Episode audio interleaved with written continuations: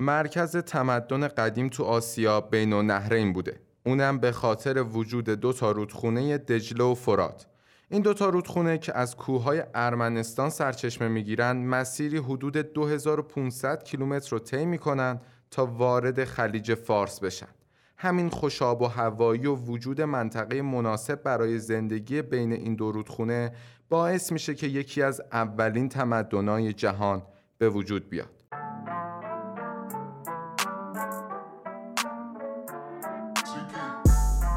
سلام من بزرگ مهرم با قسمت دوم پادکست تاریخ معماری در خدمتتونم. اگه می‌خواید بیشتر در جریان روند پادکست قرار بگیرید پیشنهاد می‌کنم از قسمت صفر گوش کنید و خوشحال میشم برای بهتر شدنش نظرتون رو حتما برای ما بنویسید. بریم سراغ تاریخ معماری بین النهرین گفتیم که بین النهرین منطقه به شدت خوشاب و هوایی بوده. اصلا همین موضوع باعث شده که اولین گروه های روستایی و شهری توی منطقه شکل بگیرن. ولی همین دلیل جغرافیایی این منطقه باعث شده که خیلی از گروه های مردمی بخوان داخلش زندگی کنن و حتی بابت زندگی داخلش بجنگن و جونشون رو بدن. حکومت های مختلفی تو بین النهرین به وجود اومدن و سلطنت کردن که تو این قسمت معماری هر دوره رو به صورت مجزا براتون میگیم و با هم مقایسه می‌کنیم.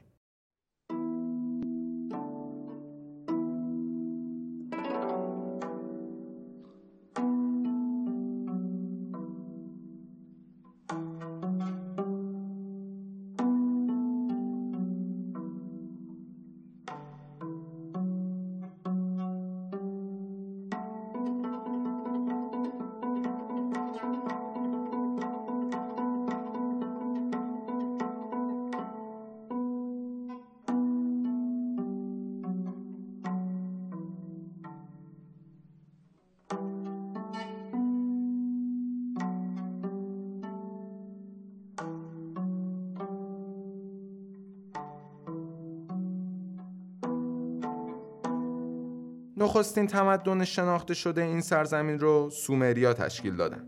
تقریبا تو اوایل هزاره چهارم پیش از میلاد مسیح حادثه بزرگ تو بین النهرین اتفاق افتاد و اون مسکون شدن دره های بزرگ رودخانه ها بود. در واقع بعد از این اتفاق بود که نوشتن، هنر، معماری و شکلهای جدید حکومتی پدیدار شدند که البته معماری اون دوران در خدمت معابد و مذهب اون حکومت بوده. سومریا کار اصلیشون کشاورزی بود و طرز دیوارکشی و مهار کردن سیل رو هم بلد بودن. این بود که شهرهایی با دیوارای قطور مثل اروک، لاگاش، آکد و بابد رو به وجود آوردن. اروک به عنوان بزرگترین شهر سومری ها دو مجموعه بزرگ پرستشگاهی داشت. اولی انانا برای اینانا الهه عشق و اون یکی آنو برای خدای آسمان. هر کدوم از این دوتا مجموعه پرستشگاه ها شامل چندین معبد می شدن که قدیمی ترین معبد حفظ شده مربوط به مجموعه انانا یعنی معبد سنگ آهک بوده. چرا به این اسم معروفه؟ یعنی معبد سنگ آهک؟ به خاطر اینکه دست کم بخشای پایینی دیوارای معبد از سنگ آهک ساخته شده و این نکته وقتی جالبه که متوجه بشیم تو جلگه بین نهرین هیچ سنگ ساختمونی پیدا نمیشه. واقعا عجیبه. یکی از ویژگی های معماری این معابد و پرستشگاه ها این بوده که با نوعی موزاییک رنگی به شکل مخروطی تزئین می شدن و طرحهای منظمی به رنگای سرخ، مشکی یا سفید که شبیه به طرح پارچه بودند به وجود می آوردن. بریم سراغ یه معبد معروف دیگه تو دوره سومریا اونم معبد سفید که بین دو مجموعه آنو و انانا قرار داشته و از سنگای آهکی سرخ و سیاه و مرمر سفید درست شده نکته ای که مهمه اینه که این معابد روی یه سری سکوها ساخته می شده که همین سکوها هم به صورت مصنوعی ایجاد می کردن. و اگه قرار بود معبد جدید دیگه ای بسازن ارتفاع معبد بعدی بیشتر می‌شد و سکو رو بالاتر می بردن. و به این ترتیب سومریا اولین تلاشای خودشون رو برای ایجاد زیگوراتا انجام دادن یه مقدار دقیق تر در مورد این زیگورات ها با هم صحبت کنیم چون بناهای مهمی هن. زیگورات تو زبان سومری به معنای کوه بوده که البته بعدها تو زبان بابلی ها هم مورد استفاده قرار می گرفته ولی این بار به معنای سکو یا بنای پله پله ای که عرض و طول هر طبقه از طبقه بعدیش پایینتر و کمتر بوده. تمام این بناهای پلکانی استفاده مذهبی و اعتقادی داشتن. اصلا یه جورایی هر بنایی که اون زمان ساخته می‌شد و حتی هر هنری اگه انجام می‌شد به خاطر مذهب و اعتقادات مردم بوده.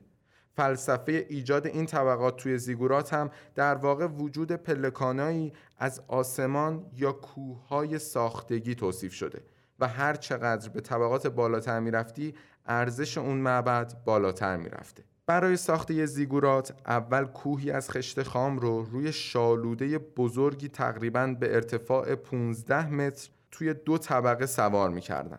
و روی هم قرار می‌دادند که به ترتیب از پایین به بالا کوچکتر می‌شده و طبقه بالا در حکم پی زیارتگاه بوده. گفتیم که معبد سفید اولین تلاشای مردم سومر برای ایجاد زیگوراتا بوده. ولی اوج هنرشون رو می‌تونیم توی زیگورات اور ببینیم. ساختمان زیگورات اور کوه محکمی از خشت خام با نماسازی زخیمی از آجر و ملات غیر بوده. که وجود این لایه نما برای استحکام و قدرت زیگورات در برابر سیل و عوامل طبیعی دیگه ساخته شده جالبه بدونید توی اون زمان از آجر جوش یا حتی آجر لعابدار برای نماسازی و به اصطلاح روکار استفاده می‌کردن این زیگورات شامل چهار طبقه بوده که از پایین به بالا هر طبقه کوچیکتر و کوتاهتر می شده.